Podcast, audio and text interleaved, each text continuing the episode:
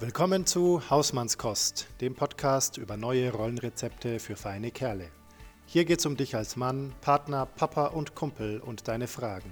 Von und mit Florian Susner und Sven Golob.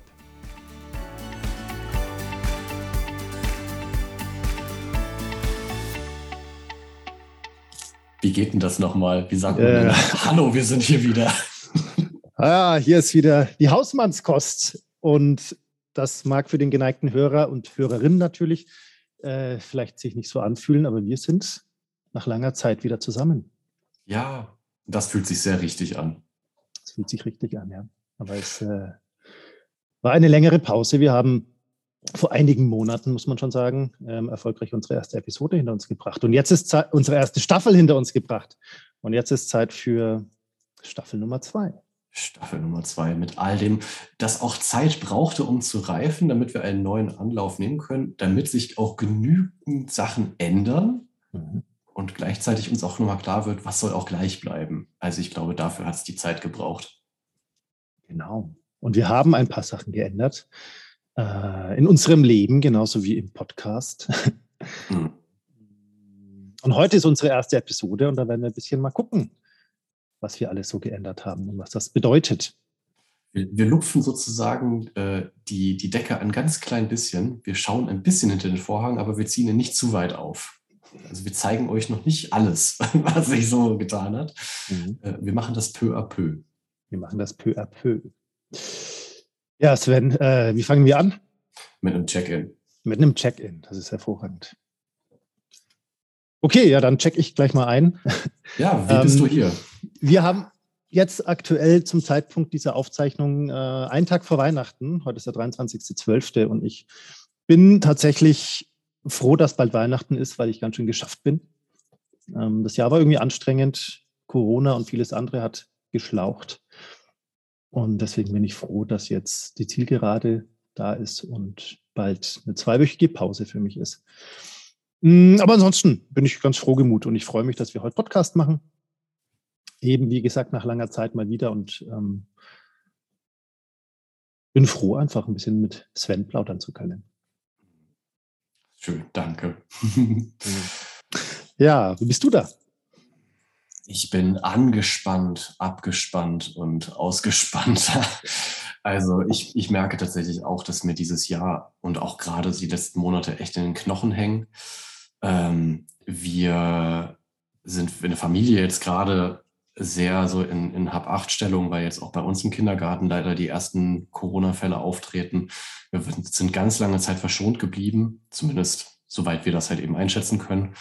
Und jetzt hat tatsächlich ähm, eine Familie getroffen, die, die ich da echt als Vorbilder gesehen habe immer, die haben ich, sich und andere immer maximal geschützt und ausgerechnet bei denen ist es jetzt aufgetreten.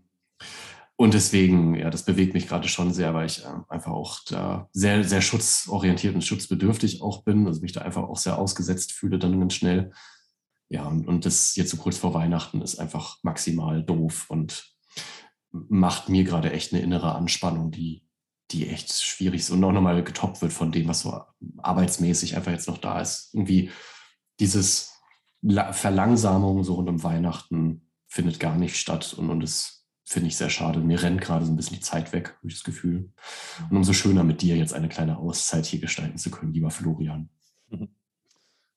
Ja, finde ich auch. Ja, das mit Corona, das belastet ganz schön und mir geht es auch so, dass in den letzten Wochen ähm, die Einschläge näher gekommen sind, gefühlt, während es bei Delta noch eher die Ausnahme war, dass man was mitgekriegt hat, dass irgendeiner Corona hatte, ist das Gefühl jetzt äh, häufiger, dass man mehr Leute im Bekanntenkreis, im Kollegenkreis und so weiter kennt, der ähm, und dessen Familie dann auch Corona hat. Und das besorgt mich auch ein bisschen, also da mache ich mir auch Gedanken. Und das, was du gerade erzählt hast, finde ich, das zeigt mal wieder, dass man sich natürlich versuchen kann zu schützen, aber dass man nie eine Sicherheit hat und dass man nur die Wahrscheinlichkeit reduzieren kann, dass man sich mit Corona ansteckt. Und das bestärkt mich auch nochmal, einfach alles dafür zu tun, diese Wahrscheinlichkeit mhm. ähm, gering zu halten. Unbedingt. Ja. Ja. Genau. Ja, wir haben uns, um jetzt ähm, in den Podcast und unser heutiges Thema ein bisschen mhm. reinzuspringen, ähm, für die zweite Staffel was Lustiges vorgenommen. Ähm, Mal sehen, für wen es genau lustig wird. Ja. Und ähm, uns geht es ja auch ein bisschen darum, ähm, das Thema Männlichkeit zu erforschen und ähm, für uns selber und auch nach draußen einfach so zu schauen, was ist denn Männlichkeit und welche Arten von Männlichkeiten gibt es denn und wie ist man eigentlich männlich oder wann ist man männlich? Und eine, eins unserer, eines unserer Themen, das ja auch immer wiederkehrte, war so der Punkt, dass es eigentlich nicht mehr die Männlichkeit gibt, was früher wahrscheinlich der Fall war, sondern dass jeder im Grunde seine eigene Männlichkeit entdecken und definieren kann, was sich auch, glaube ich, in der Auswahl unserer Gäste ein bisschen widerspiegelt. Ähm, und so haben wir uns überlegt, äh, was gibt es eigentlich für Sachen, die wir selber tun könnten, die man nicht tut oder die man früher nicht getan hätte. Und haben uns auf die Suche nach ähm, Dingen begeben, die wir noch nicht getan haben und die vielleicht eher eine Frauendomäne sind. Das werden wir als laufende Projekte euch nach und nach Einblick geben in unsere Reise. Also das heißt, ihr, wir nehmen euch ein Stück weit mit auf unsere Erkundungsreise in diese gefühlten Tabus und, naja, ich würde auch mal sagen, schambehafteten Aktivitäten. Ähm, das heißt, äh, ihr, ihr werdet vielleicht das ein oder andere Mal miterleben, wie wir selber auch mit, äh, mit äh, dieser Scham dann auch zu kämpfen haben und gleichzeitig aber auch ganz wundervolle Sachen entdecken, ähm, die uns in unserer Männlichkeit jeweils äh, auch bereichern. Ja, genau so ist es. Also ähm, in der Selbstbeobachtung habe ich, wenn ich jetzt nur für mich spreche, festgestellt, dass trotz aller Beschäftigung mit diesem Thema und trotz aller Ähm, gefühlten und behaupteten Offenheit, ich trotzdem einfach auch Stimmen in mir habe, die mich beschränken und die so Sachen sagen, wie macht man das als Mann oder darf man das als Mann? Ähm, und damit wollte ich besser umgehen und mehr umgehen und mich dem stellen irgendwie auch. Und ähm, finde das tatsächlich ziemlich erstaunlich. Es gibt einfach Momente, wo eine Stimme in mir sagt, öh, was ist, wenn dich jetzt einer für schwul hält? Mhm.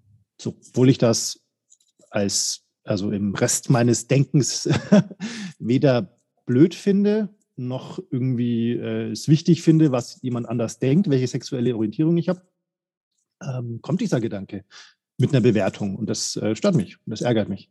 Und ähm, ich frage mich natürlich auch, wo der Gedanke herkommt und äh, habe natürlich Theorien und Ideen ähm, und frage mich, was kann ich tun, dass äh, ich äh, damit umgehe. Sehr stark. Für mich war es tatsächlich der Antrieb auch, ähm, ein Stück weit einen, einen Bereich meiner Kreativität nochmal zu erkunden, der, ähm, der auch durch solche ähm, Botschaften schnell zurückgedrängt wurde, so in der, in der Kindheit, Schulzeit. Ähm, ja, also wo es einfach darum geht, wie, wie kann ich auch so meine, meine Schaffenskraft irgendwie auch äh, sinnvoll für mich nutzen, ohne Bewertungen von außen. Und das, also da sehe ich echt die Riesenbereicherung. Gleichzeitig merke ich aber auch, wie, ja, wie die Bewertungen dann halt eben auch mitschwingen, in dem, wie ich es dann mache und was dann dabei rauskommt, die Ergebnisse. Also ja, ich glaube, den Spannungsbogen brauchen wir jetzt nicht weiter über, überspannen. Ähm, und können mal kurz, kurz, glaube ich, sagen, was wir da gerade vorhaben. Ja, genau. Also wir haben uns jeder ein Projekt gesucht. Ähm, in meinem Fall war das ein Projekt, was ich tatsächlich schon so ein bisschen im Hinterkopf hatte, zumindest im Allgemeinen, weil ich habe selbst lange im Tanzbereich gearbeitet und hatte immer Lust, eigentlich mal mehr zu tanzen. Ich bin kein großer Tänzer und habe auch bisher bis auf den Standardkurs in der, in der zehnten Klasse oder so ähm, nichts mit Tanz am Hut gehabt, also mit selber tanzen, und habe mich jetzt dann aber entschlossen, mit Ballett anzufangen und habe das äh, gemacht und hat auch schon meine ersten Stunden. Mhm. Und äh, ja, äh, fand ähm, den Gedanken ziemlich spannend, aber habe gleichzeitig gemerkt, äh, es fällt mir schwer und hätte mir das vielleicht auch nicht erlaubt, wenn ich mir nicht im Rahmen dieses Podcasts sozusagen offiziell die Erlaubnis hätte geben dürfen. Das ist einfach so schön. Ich finde das einfach so herrlich, dass, dass äh, wir alle dem Florian ein Stück weit die Freiheit gegeben haben, das auszuprobieren. Und ich bin ganz gespannt, was da so in dir passiert und mit dir. Und in meinem Fall, ich habe mir einen Nähkurs äh, ausgesucht.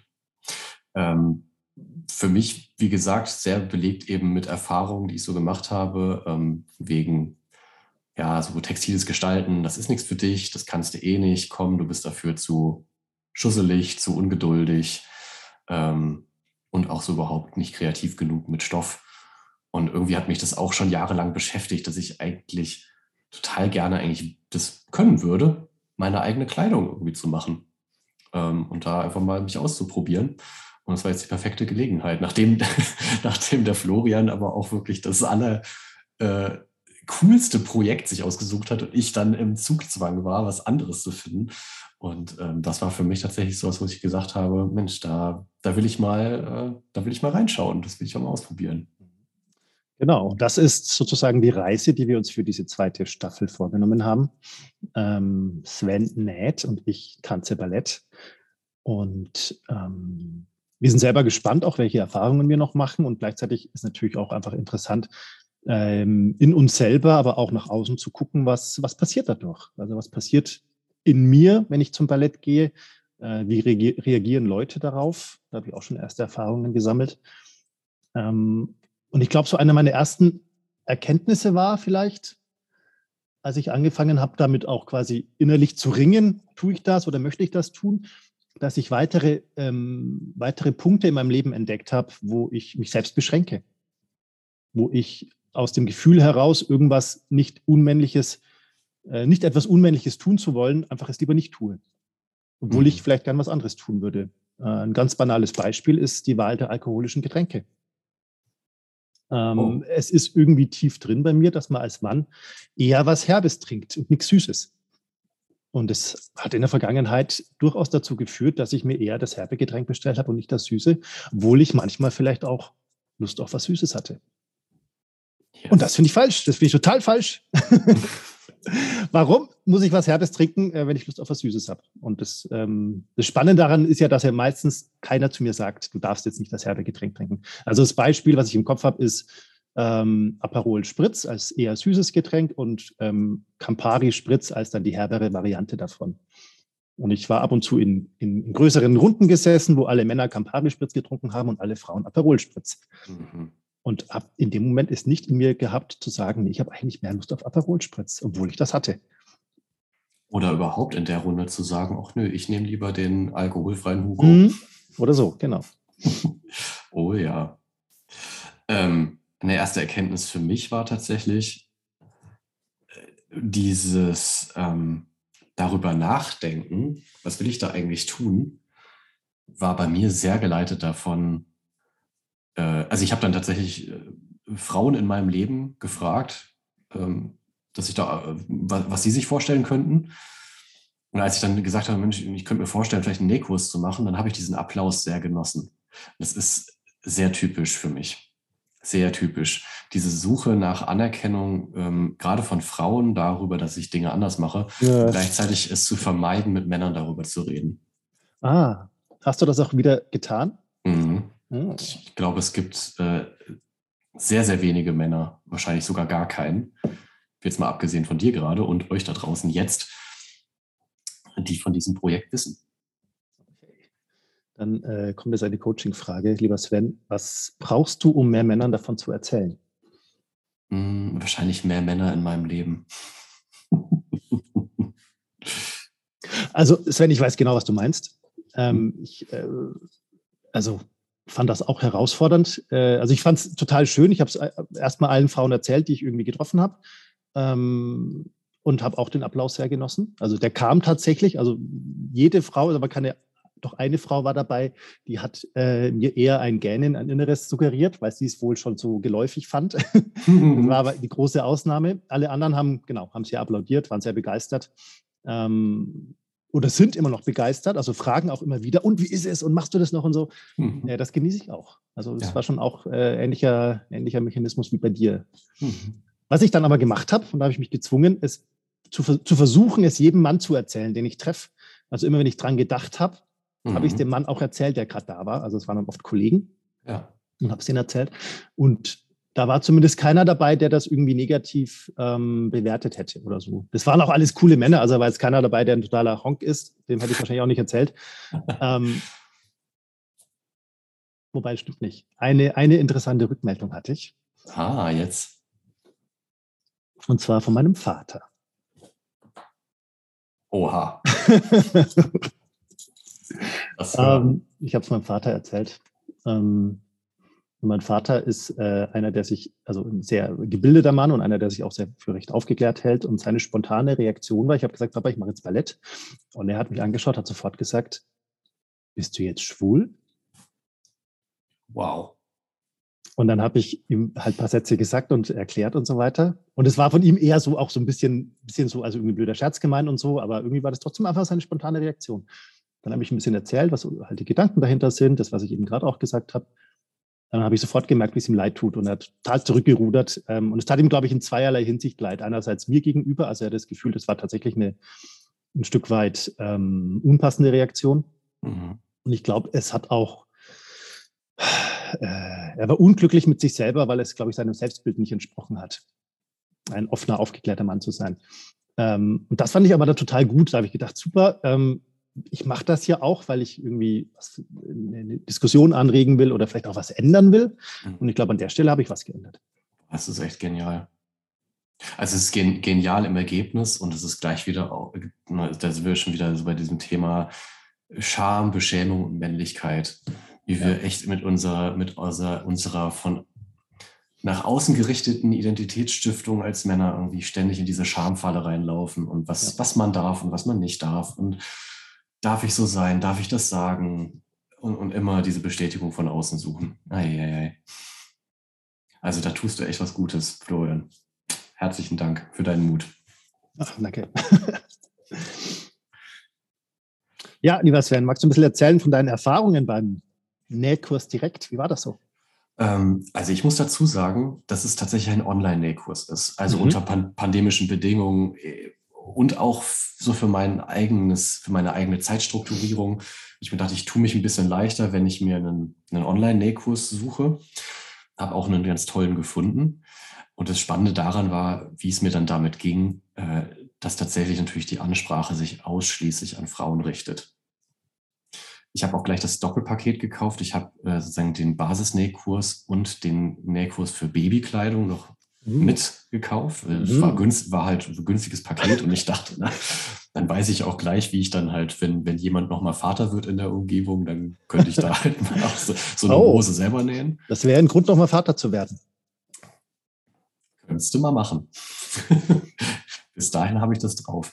Ja, und, und also da habe ich schon gemerkt, dass es tatsächlich, es hat mir schon einen kleinen Stich versetzt. So diese, also so, ich dachte, das ist ja jetzt irgendwie auch ein bisschen doof, ne? Also das irgendwie, ich fühlte mich halt tatsächlich gar nicht angesprochen und so ein bisschen wie so ein, wie so ein Eindringling in so eine Domäne, in die ich da nicht reingehöre. Und gleichzeitig hat es natürlich auch unheimlich meinen inneren Rebell ge- genährt. Also ich dachte, und jetzt gerade. ähm, Und als ich das dann so, also ich habe jetzt im Prinzip eigentlich erst so damit angefangen, halt mal die Basics, wie funktioniert die Nähmaschine und wie spanne ich den Unterfaden ein, wie lege ich den Oberfaden ein ähm, und dann so die erste Probe nahe zu setzen. Und da habe ich echt gemerkt, dass, also wie, also das reflektiere ich jetzt gerade für mich, wie banal das eigentlich ist, weil es ist ja, es ist ja eine, es ist eine Maschine, es ist ein technisches Gerät. Und es hat halt sehr viel davon, was, was eigentlich so typisch männlich konnotiert eigentlich ist, ne? Also so Mechanik verstehen und verschiedene Einstellungen. Und dann habe ich hier einen Hebel und da einen Hebel und mit Gaspedal. Also eigentlich wäre es die ideale Männerdomäne. Das männliche Hobby per se. Eigentlich ist es wirklich prädestiniert dafür, dass ja. mehr Kerle sich damit auseinandersetzen. Und ja, und das ist halt... Äh, Und da, über den Twist, habe ich auch gemerkt, dass es mich tatsächlich dann auch so, so, so kriegt, dass es was damit zu tun hat, irgendwie zu verstehen, in welche Richtung muss ich da jetzt was wie einlegen und wenn ich da drehe, in welche Richtung geht es dann? Und also es hatte wirklich so eine technische Faszination in mir ausgelöst. Und dann kam dieser magische Moment, als ich dann alles eingelegt hatte und auch so diesen ersten, diesen erst, die erste Auflösung hatte von wegen, ich bin zu trottelig, um diese Maschine in Gang zu setzen. Ja. Und ich kann das nicht selber. Und dann habe ich diese ersten Probenähte gesetzt und dann kam da echt einfach eine gerade, eine gerade Naht dabei raus. Und wie ich da saß und völlig aus dem Häuschen war und und dachte, krass, das habe ich gerade gemacht. Und habe echt einfach so ein, so, ein, so ein Ergebnis meiner Arbeit gesehen und war echt einfach richtig, richtig stolz. Richtig stolz. Ähm, ja, also es war wirklich so ein Instant-Erfolgserlebnis, was mich richtig... Und das war dann auch völlig unabhängig von irgendwelchen äh, Kategorien, männlich, weiblich, was auch immer, sondern wirklich einfach nur so, so ganz tief in mir war da so eine Zufriedenheit, dass da ein sichtbares Ergebnis war und ich jetzt wirklich verstanden habe, wie es geht. Das war echt richtig toll. Und jetzt würde ich dich bitten, mir mal zu erklären, weil das habe ich noch nie verstanden. Wie macht die Nähmaschine das, dass sie von oben reinsticht in den Stoff und dann aber unten auch nähen kann? Also da, das finde ich unlogisch. Also ich, meine Theorie ist ja, dass die Nähmaschine nur nicht weiß, dass sie das gar nicht kann, eben wie die Hummel, die nicht weiß, dass sie fliegen kann. Und deswegen kann die Nähmaschine das. Oder ist das alles ganz anders? Es ist tatsächlich ganz anders, auch als ich dachte. Und ich, also hättest du mich vorher gefragt, ich hätte dir nicht sagen können, dass es einen Obernd und einen Unterfaden gibt. Mhm. Und das ist eigentlich dann auch tatsächlich schon das Rätsels Lösung, weil die Nadel nämlich, du fädelst von oben den Oberfaden ein, mhm. den nimmt die Nähmaschine mit. Mhm. Sticht rein und unterhalb, genau unterhalb des, äh, da wo die Nadel reingeht, sitzt eine kleine Rolle mit dem Unterfaden, den du mhm. vorher aufspulen musst. Und diesen Unterfaden nimmt die Nadel beim Reinstechen auf und zieht ihn mit rauf mhm. und sticht da wieder rein. Und so hast du quasi, wenn du zwei Stofflagen hast, mhm. wird die quasi eine Schlaufe von oben gemacht. Dadurch, dass ja das, das Stoffstück ja auch weiter transportiert wird mhm. in deine Richtung, mhm. schiebt sie ja immer so ein Stückchen nach vorne. Mhm.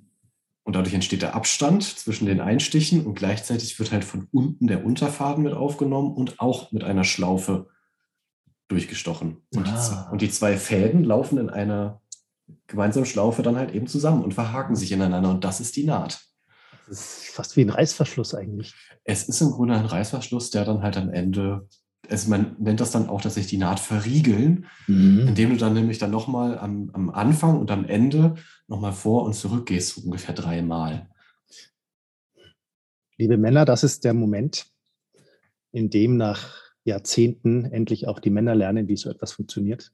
Mhm. Und es ist eigentlich einfach, wenn man es mal selber erlebt hat. Und vorher war es ein völliges Mysterium. Spannend. Echt spannend. Aber also was ich total wichtig finde, ist das, was du vorhin gesagt hast, dass ja eigentlich ganz viele Elemente von dieser Tätigkeit Männer total ansprechen müssten. Mhm. Aber trotzdem ist es etwas, was irgendwie eine Frauendomäne ist. Und das Erstaunliche ist, finde ich, dass es hier durchaus, also man sich nicht groß anstrengen muss, um sich männliche ähm, Schneider vorzustellen. Es gibt mhm. männlichen Schneider im Märchen, es äh, gibt auch im echten Leben männliche Schneider. Also bei mir vorhin in der Straße gibt es einen männlichen Schneider, der den tollen Namen Engin hat, äh, den ich immer als Engin lese, wenn ich vorbeilaufe. ähm, also es gibt männliche Schneider, aber trotzdem ist das etwas, was in diesen Kursen wahrscheinlich deutschlandweit außer dir relativ wenig Männer machen. Weil es halt Hausarbeit ist. Ne? Weil es Hausarbeit ist. Das kann sein, das ist der Grund wahrscheinlich. Das ist, glaube ich, schon kulturell, historisch so, schon so gewachsen als die Domäne von den Frauen, die halt damals sozusagen das als, als Schulzweig dann eben mitnehmen mussten. Hauswirtschaft ist, und Hausarbeit. Ich glaube, das ist ein spannender Unterschied, weil im professionellen Bereich dürfen Männer das machen. Der mhm. Männerschneider ist ein Mann. Mhm. Ähm, Im professionellen Bereich ist es erlaubt. Da dürfen die Männer vielleicht sogar an manchen Stellen mehr als die Frauen. Mhm. Aber im häuslichen, privaten Bereich ist das irgendwie unmännlich. Sehr spannend. Wenn, also das würde mich wirklich interessieren. Also das ist eigentlich zu unser beider Projekten. Mhm. Also wenn, wenn jetzt gerade jemand zuhört, äh, eine spontane Reaktion darauf. Also eu, euer Bild vom Balletttanzen und vom Nähen und, und wie das so, wie ihr das erlebt habt. Das würde mich sehr interessieren, ähm, aus je, jeglicher Sicht. Ähm, tatsächlich einfach euer, euer Bild davon und auch gerade diese Trennung, auch was Florian sagt, auch das, auch das Tanzen als, als Hobby oder als Beruf, auch da gibt es ja Unterschiede. Genau, und im Tanzen ist es nämlich genauso. Es gibt äh, als Hobby gibt es kaum Männer, die das machen. Also ich werde tatsächlich, das erzähle ich vielleicht gleich ganz kurz noch, im, im Tanzstudio jedes Mal gefeiert, wenn ich da reingehe, so, oh, ein Mann, endlich wieder ein Mann, schön, dass du wieder da bist. ähm, was natürlich irgendwie auch Spaß macht. Aber im Profibereich ähm, ist es nicht nur so, dass es männliche Tänzer gibt. Es ist ja auch ganz konkret so, dass die männlichen Ballerinos und die weiblichen Ballerinas, dass die unterschiedliche Aufgaben im Ballett haben. Also es braucht Männer. Es ist nicht nur so, dass da halt mal ein Mann und mal eine Frau ist, sondern es braucht Männer und es braucht Frauen. Die Frauen sind quasi die, die auf der Spitze tanzen. Das machen die Männer nicht, habe ich gelernt. Und die Männer sind die, die für die Hebefiguren zuständig sind, die quasi die Kraft haben, andere Körper nach oben zu heben. Das manche Frauen vielleicht auch hätten, aber das ist, so ist die klassische Aufteilung im Ballett. Also bei den Profis ist es überhaupt kein Thema, dass dann Männer genauso wie Frauen sind. Wobei es wahrscheinlich mehr Frauen als Männer gibt. Aber bei den Laien, die das als Hobby machen, ähm, ist das nicht so. So, und ich möchte kurz gern ähm, von meinem ersten Ballett, ersten Mal Ballett erzählen. Und ich habe, als ich vor diesem Ballettstudio stand, habe ich, bevor ich reingegangen bin und als ich wieder rauskam, habe ich mir kurz meine Gedanken notiert, da in einer zugigen Straße, wo man auch die Autos im Hintergrund hört. Und jetzt quasi so als Außenreporter hört man mich jetzt kurz in, in der Stimmung, in der ich vor meiner ersten Ballettstunde war. So, also ich stehe jetzt vorm Ballettförderzentrum in Nürnberg und gehe jetzt gleich rein und habe beim Henrik meine erste Tanzstunde äh, Ich bin ganz schön aufgeregt, äh, fühle mich ein bisschen doof und ich habe so ein bisschen Angst, dass ich jemanden treffe, den ich kenne, wo es eigentlich gar nicht schlimm wäre. Aber ich ähm, gehe jetzt mal rein und schau, was passiert. So, das war da, als ich davor stand. Und es war tatsächlich so, ich hatte wirklich Angst. Also ich wäre fast nicht reingegangen, ich hatte echt Angst. Ähm, und bin dann reingegangen und da ist dann so ein Tresen und ich bin dahin und habe gesagt, hey, ich bin hier, ich will Ballett machen. Das ist mir auch total schwer gefallen. Und die waren aber alle super. Also die sind durch die Bank alle, hatten es ganz, ganz toll. Ich hatte auch ein bisschen Sorge, dass in diesem Ballettkurs, ähm, dass da so ein bisschen so eine Stimmung ist wie im Frauenfitnessstudio. Frauenfitnessstudios gibt es ja, zum, also unter anderem auch deswegen, weil Frauen dann sagen, ich gehe gerne ohne Männer ins Fitnessstudio, dann schaut keiner blöd, dann sind wir unter uns. Ist irgendwie eine entspanntere Atmosphäre. Und ich hatte Angst, dass es beim Ballett ein bisschen so auch die Haltung von manchen Frauen ist und das, deswegen vielleicht manches blöd finden, dass ich da bin. Ähm, aber war gar nicht so.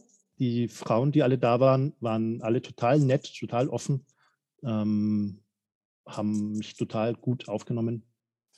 Und auch als ich später dann nochmal da war, haben die gesagt, hey, schön, dass du wieder da bist und so. Und also eigentlich total entspannt.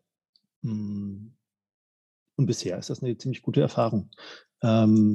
Ich zeige euch auch noch kurz, wie ich wieder rauskam. Das ist vielleicht zum Rundmachen nach meiner ja. ersten Balletterfahrung. Das hören wir uns jetzt auch noch an.